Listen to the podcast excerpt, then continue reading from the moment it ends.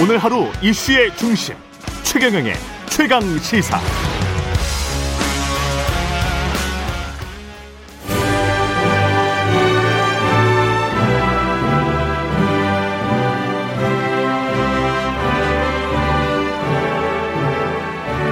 네, 전국의 가장 뜨거운 현안을 여야 의원 두 분과 이야기 나눠보는 최고의 정치 오늘도 여야 의원 두 분 나오셨습니다. 더불어민주당 진성준 진성준 의원님 나오셨습니다. 안녕하세요. 네, 안녕하세요. 예. 진성준입니다. 예. 국민의힘 성일종 의원님 나오셨습니다. 안녕하십니까? 네, 안녕하십니까. 성일종 의원입니다. 예. 최경룡의 최강 시사 유튜브에 검색하시면 실시간 방송 보실 수 있습니다. 스마트폰 콩으로 보내시면 무료고요.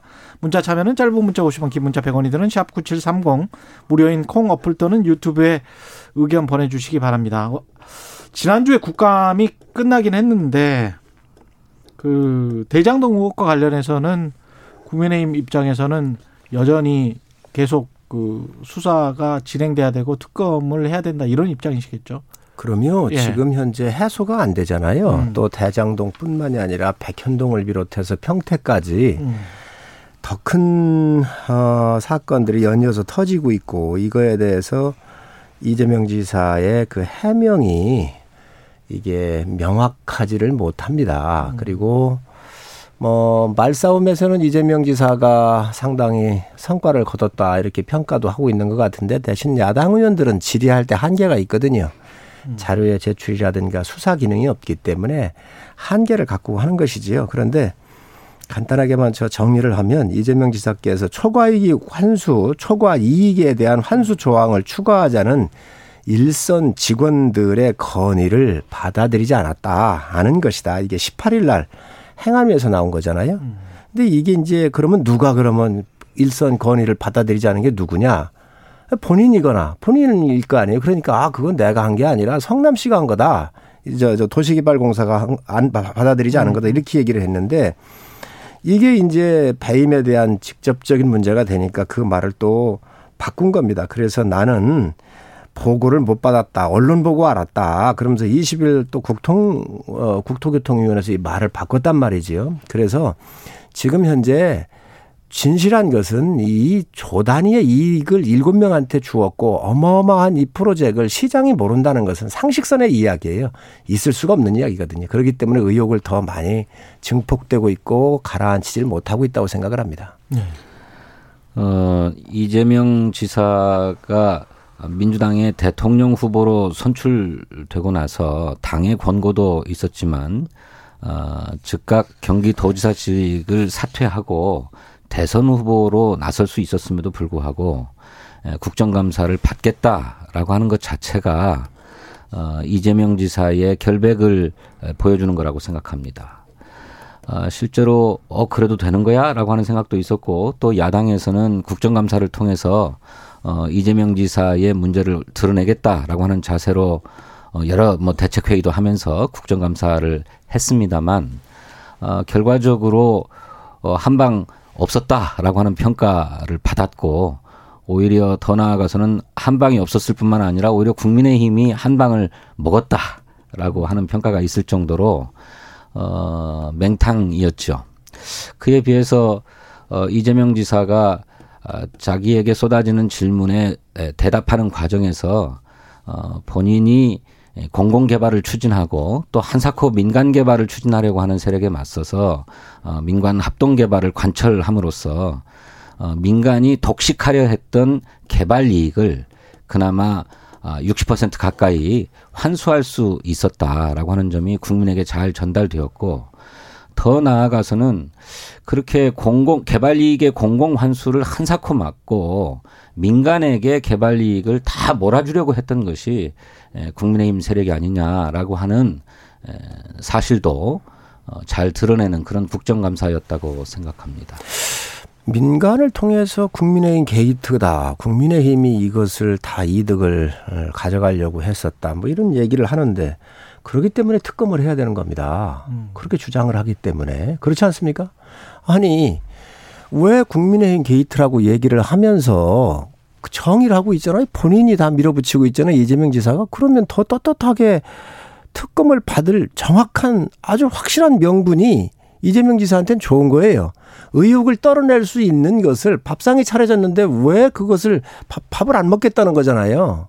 그럴 거 없습니다. 국민의힘 게이트라 그러니 우리가 인정하겠다. 그럼 좋다. 받아보자 하고 우리가 나선다고 한다면 음. 이재명 지사 얼른 받아야죠. 그 받지 어. 않는 것 자체가 지금 두려운 것이다. 예. 그렇기 때문에 음. 저 실무진의 건의를 초과이익 환수를 저 저 이 환수해야 한다라고는 실무진의 건의를 받아들이지 않은 거라고 얘기했던 것은 정확하게 이 사건의 본질을 본인이 결제하면서 꿰뚫고 있는 겁니다. 그런데 아차한 것이죠. 국정감사에서. 그랬다가 말씀드리지만 그랬다가 그랬다가 다시 아니다 그거는 주체가 그럼 당신이냐 그러니까 아 그건 내가 아니고 성남 도시개발공사 했다가 나는 모르는 일이다 하고 또 다시 이거를 어, 국토위에서 뒤집고 그랬는데 이러한 여러 가지 일련의 상황들에 대해서 클리어를 해야 돼요. 국가 지도자기 때문에. 그러니까 그러니 이거에 대해서 본인이 그냥 받으면 되는 겁니다. 특검을 왜 안 받는지 모르겠어요. 어, 검찰의 수사로 국민의 의혹이 남아 있고 미진하다면 저는 특별 검사도 수용할 수 있다고 생각합니다. 그런데 다만 지금 검찰이 수사를 하고 있는 상황에서 어, 정치권이 특별검사 도입 논의를 시작하게 되면 과정에서 서로 합의해야 될 바가 굉장히 많고 그러면 시간이 끌어지게 되고 시간이 끌어지게 되면 결국 그 특별검사 수사 결과가 대선에 직접적인 영향을 미치기 때문에 오히려 진상 규명에 시간이 걸린다라고 하는 점이 예, 특검의 가장 큰 문제라고 생각합니다. 초과 이익 환수조항 문제 계속 말씀하시는데 에, 이재명 지사가 강조했던 대장동 사업의 설계는 사후에 정산해서 개발 이익을 나누기로 하다 보니 과정에서 개발 비용이 자꾸 부풀려지더라. 그러니 그렇게 하지 말고 어, 공공이 환수해야 될 개발 이익의 몫을 사전에 확정해라라고 하는 것이었습니다. 이 점이 관철된다고 하면 나중에 사후 초과이익이 발생했을 때 어떻게 할 것이냐 하는 문제는 중요한 문제가 아니었다고 봤던 거예요. 뿐만 아니라 초과이익 을 나누자는 문제를 제기하게 되면 사전에 확정했던 이익도 줄이자고 민간업자 쪽에서 나올 수 있고 또 만약에 사업이 잘 되면 모르지만 잘 안 돼서 손실이 발생했을 때는 그 부담도 함께 지자라고 하는 옵션이 들어갈 수밖에 없는 것이기 때문에 여기까지 하죠. 예, 이 문제가 예. 그렇게 중요한 문제가 아니라는 것입니다. 관련해서 논란의 핵심 사안들이 제가 한 3주 동안 나왔기 때문에 이거는 제가 예. 하나만 정리를 좀 하고 갈게요. 예, 짧게 하십시오. 네, 알겠습니다. 예, 예. 두 가지만 말씀드리겠습니다. 검찰 수사를 좀 지켜보자 그러는데 검찰이 음. 제대로 수사하고 있나요? 휴대폰 집을 밖으로 집어 던졌는데 이거 일부러 안 했습니다. 경찰이 가져왔습니다. 경찰도 함께 수사하고 있지 않습니까? 아니 그거 그렇게 하시면 안 돼요. 검찰의 영역을 검찰이 제대로 못했잖아요. 압수수색 시장실하고 또 부속실 왜 안 하지요? 왜 안 했지요? 며칠 한 2, 2, 30일 동안 안 했지요? 이게 있을 수 없는 일들이 지금 검찰 내에서 하고 있기 때문에 국민이 신뢰를 안 하니 73%가 국민들께서 특검으로 가자라고 지금 여론조사 답을 하고 있다. 계약서 얘기를 하시는데 이 부분은요 표준 계약서 표준 계약서 계약서라는 게 다 있습니다. 모든 국민들 부동산 매매하러 가거나 임대차 하러 가면 그 저 부동산 중개업소에 표준 계약서가 있듯이 이 초과이익 환수 조항 같은 경우는 기, 국가에 기본적으로 표준 계약서가 있고 그 표준 계약서에서 허지도 않은 겁니다. 이게 그래서 왜 없습니까? 찾아보시기 바랍니다. 그다음에 황무성 도시개발공사 이 사장도 누가 내쫓았습니까?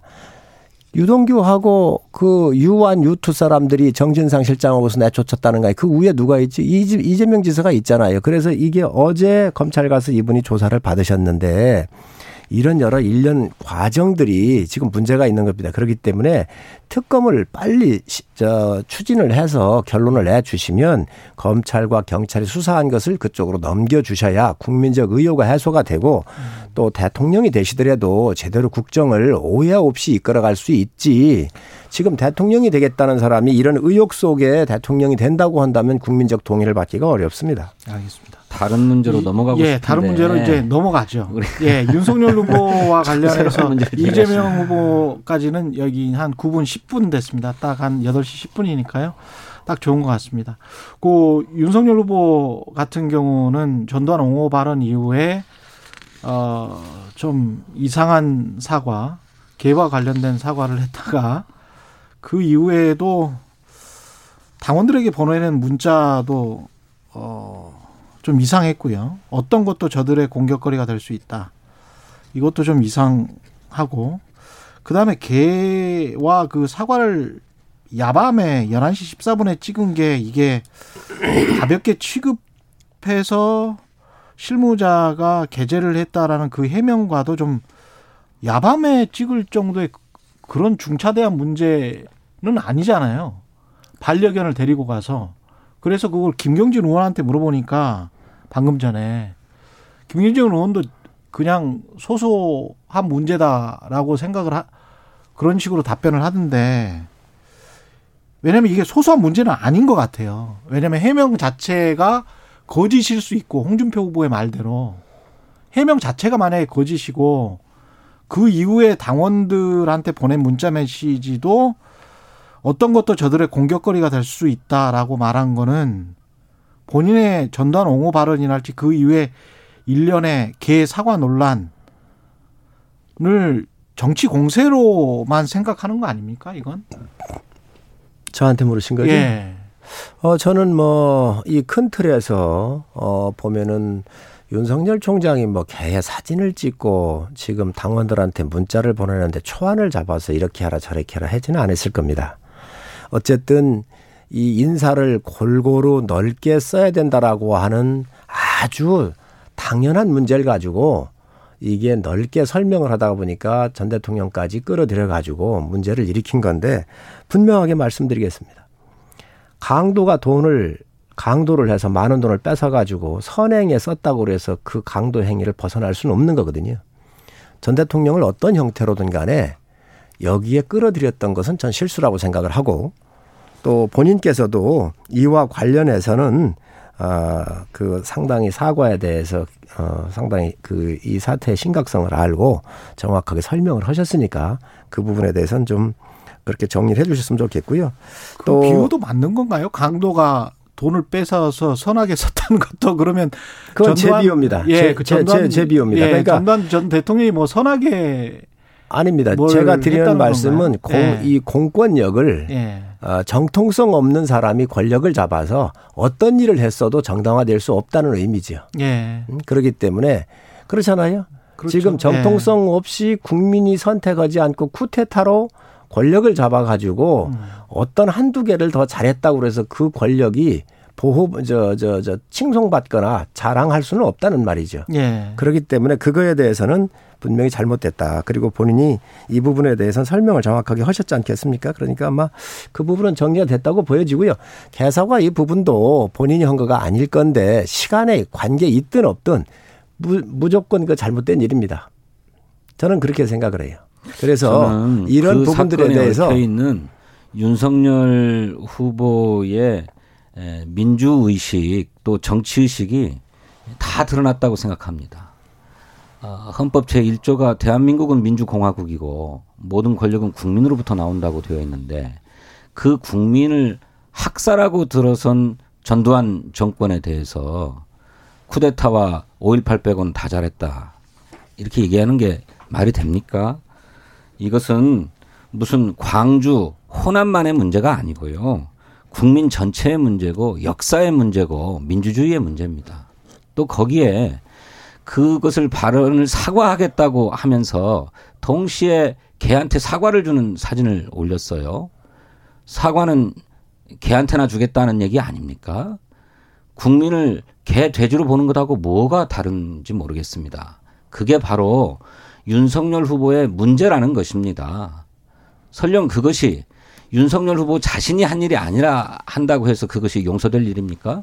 윤석열 캠프의 실무자들이 그런 일들을 벌였다면 윤석열 캠프가 온통 다 그런 생각을 가지고 있다는 것 아닙니까?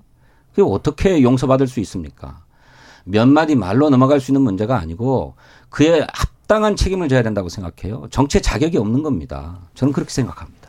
뭐 민주당 공격할 수 있습니다. 음. 또뭐 이재명 지사에 대한 심각한 문제들이 조폭의 문제에서부터 대장동, 백현동에서 조폭은 수, 없이 날조된 사실 아닙니까? 자, 아니 뭐 계속 나오고 있으니까 보시죠. 그것에 대해서 왜 국민의힘이 자, 사과를 하지 않는지 모르겠어요. 왜 사과를 합니까? 그 사, 나온 사실인데. 아니 그 사진이 아니, 조작된 것 아닙니까? 지금 사진뿐만이 아니라 지금 저 이재명 지사의 의전 비서도 조폭 출신이라고 하는 것에 대해서 지금 해명을 했습니까?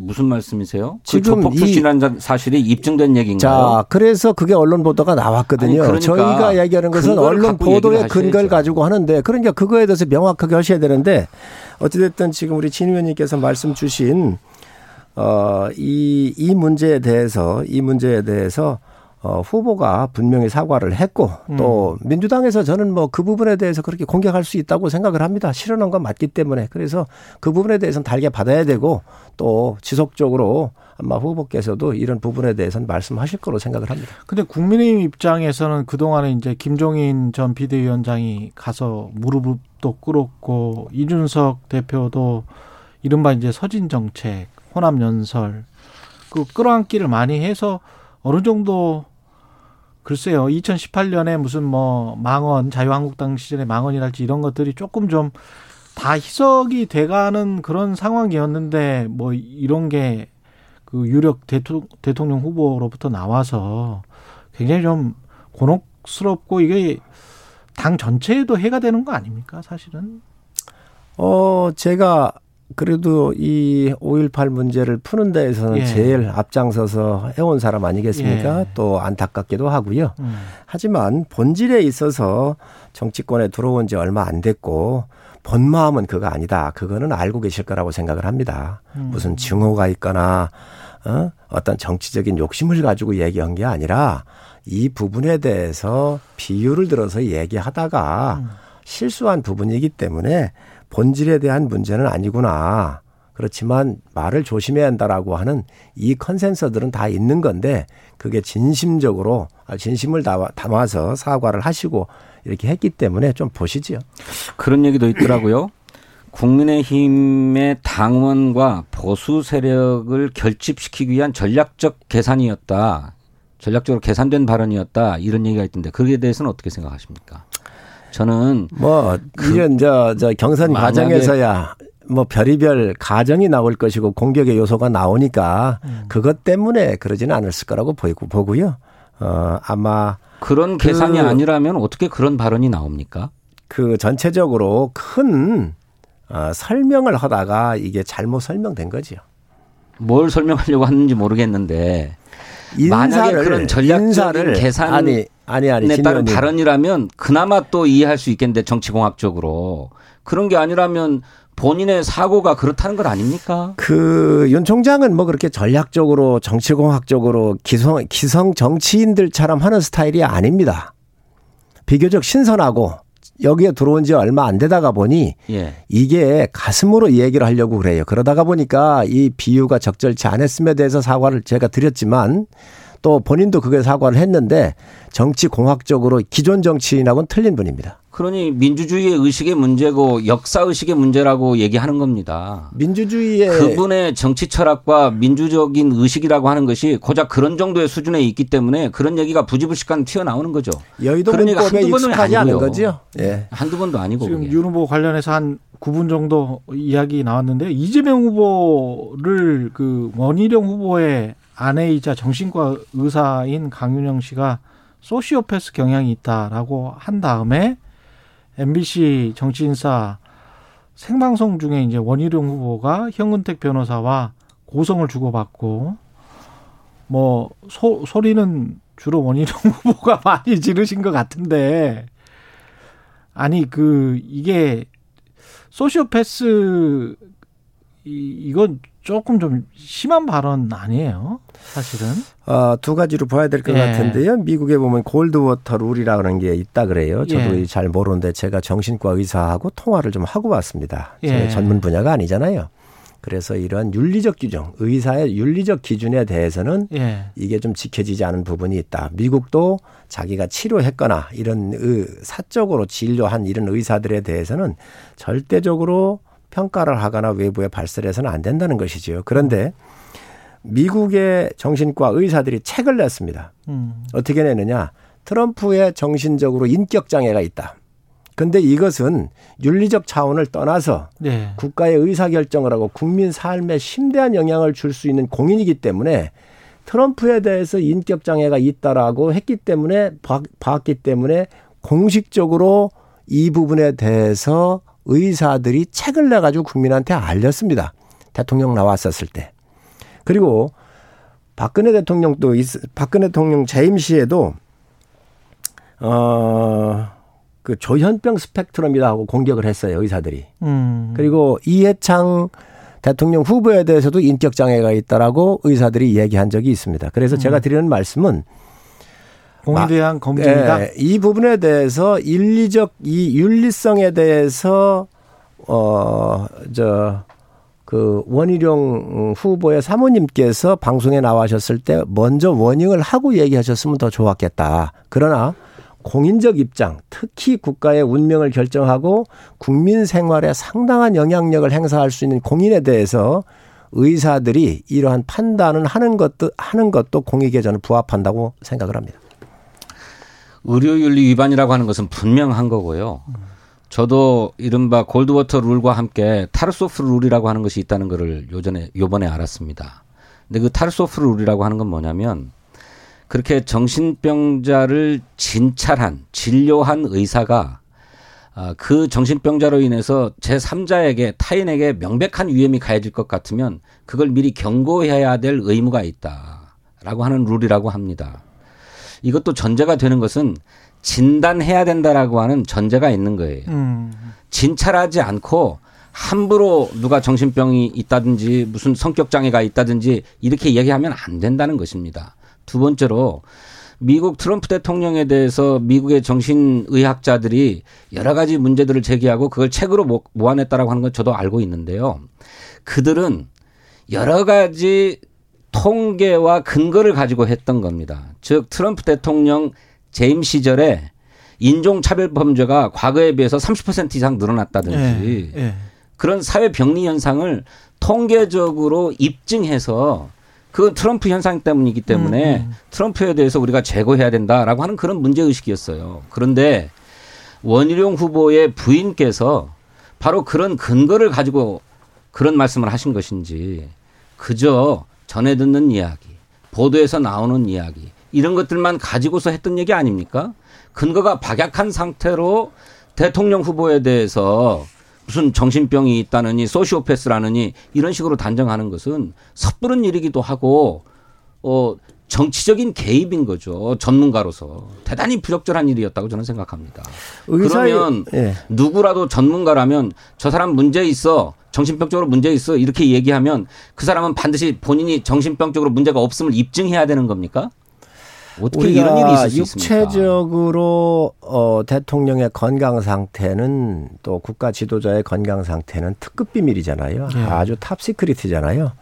대통령 되겠다라고 하는 분 또한 건강 상태에 대해서 국민들이 굉장히 염려하고 또 걱정을 많이 하는 게 사실입니다. 왜 대통령 한 사람이 갖고 있는 영향력이 국가 영향 국, 국, 국가에 굉장한 큰 의사가 결정에 영향을 많이 주기 때문에 그렇습니다. 그런데 그러면 의사의 양심과 전문성에 따라서 이러한 공인에 대해서 상당히 사회적으로 문제가 심각하다라고 보여졌었을 때 이 일반적 사항에 대해서 의견을 그럼 아무도 말아야 되지 말아야 되지 말아야 되는가 아무 얘기를 하면 안 되는가 하는 거에 대해서는 우리가 국민의 알 권리적 측면에서 접근할 필요가 있다고 하는 것이죠. 그런데 아니, 의학적 근거는 이, 돼야 아, 잠깐만, 잠깐만. 이거는 정신과라고 하는 것은 의학적 근거라고 하기보다 자 그런데 지금 형수의 욕설이나 여배우 스캔들 문제라든지 또 이 대장동과 백현동 문제라든지 조폭에 대한 문제라든지 여러 가지가 너무 많이 나오는 거예요. 그러다가 보니 이 분의 타인을 대하는 이 정신적 상태에 대해서 일반적으로 이 의사의 양심과 전문성에 대해서 국민의 알 권리 차원에서는 할 수 있는 거 아니냐. 예전에도 그렇게 해왔다. 아니 원희룡 부인이 이재명 지사를 한번 진찰을 해보기를 했습니까? 면담을 한번 해보기를 했습니까? 예? 아까 말씀하신 대로 무슨 여배우 스캔들이니 형수 욕설이니 이런 문제의 배경을 한번 들어보기나 했답니까? 그저 언론에 나오는 일방적인 얘기들만 가지고서 그렇게 진찰하고 있다는 거잖아요. 이게 어떻게 정당화될 수 있습니까? 정당화 아무한테라도 정신병자라고 딱지 붙이면 되는 겁니까? 정당화의 문제가 아니라 그런 상황에 대해서 사회 현상이나 인물에 대한 여러 가지 언행에 대해서 판단할 수 있는 것은 의사의 전문성과 양심이 맡길 수밖에 없죠. 원희룡 후보의 부인 아닙니까? 그냥 아무 정치권에 관계가 없는 그런 의사도 아니고 아니 국민의힘의 대통령 후보가 되겠다고 하는 분의 부인 아닙니까? 예? 정치적으로 의도를 갖고 한 얘기라고 어, 얘기가 아니라고 어떻게 단정할 수 있습니까? 아니 이게 적절합니까? 후보이기도 하지만 이분 의사입니다. 그리고 박근혜 대통령도 조현병 스펙트럼이라고 해서 의사들이 얘기했습니다. 그러면은 후보가 아니 얘기했어. 아니 잠깐만요. 잠깐만요. 패밀리 비즈니스라고 자, 얘기했어요. 잠깐만요. 잠깐만요. 자 그렇다고 한다면 그런 의사들도 충분히 얘기를 했고 트럼프에 대해서 충분히 얘기할 수 있는 그런 것들이 있는데 아니 왜 이 저 원희룡 후보의 부인이라고 해서 그러면 이거를 꼭 못한다 한다 하지 말아야 한다라고 무슨 규정이라도 아니, 있나요? 정치적 의도가 개입돼 있는 것처럼 보이지 않습니까? 정치적인 의도가 개입돼 있는지 않은 어떤 의사가 이재명 후보에 대해서 정신병력이 있다고 얘기했습니까? 아니, 아니 정치적인 의도를 개입했는지 안 했는지는 이 의사의 양심과 부적절하다는 거고 자, 이 비양심적이다는 것입니다. 이 의사의 양심과 전문성에 판단하는 것이고 정신과 의사들도 아 이재명 지사에 대해서 이 문제 있구나라고 생각하고 있는 의사들도 꽤 있습니다. 누가 어, 떤 근거로 아, 그런 말씀하세요? 제가 자 정신과 의사를 제가 의원님 그 너무 아니, 나가시는 아니, 잠깐만요. 말씀이고요. 아니, 잠깐만요. 의료 윤리 위반임은 분명하게 인정하시지 않습니까? 아니 음. 제 얘기를 좀 들으세요. 정신과 의사가 이 부분에 대해서 예. 지금 SNS에 올려놓아 있습니다. 그렇기 때문에 그 의사 거를 제가 보고 왔다는 말씀을 제가 드립니다. 누군지 말씀해 주십시오. 아, 박경신 의사라고 저희 지역구에 있으시니까 그분이 올려놓으신 게 있으니 한번 보시기 바랍니다. 그렇습니다. 의원님하고 아주 친하신 분인 예. 모양이네요. 예, 알겠습니다. 의원님 그게 의료윤리 예. 위반임은 인정하시잖아요. 그렇기 네? 때문에 의료 윤리에 대한 문제가 있기 때문에 위반이고. 이 말씀을 하시기 전에 윤리적인 문제에서 얘기를 하고 네. 이 안을 이런 얘기를 했으면 더 좋았겠다. 어떤 의사가 그래서 제일 먼저 얘기 드린 거예요. 안 해보고 네. 정신병자라고 단정할 수 있습니까? 알겠습니다. 그게 합당한 얘기입니까? 아니 합당하고 안 하고를 떠나서 이분의 언행에 대해서 의사가 의견을 낸 거라니까요.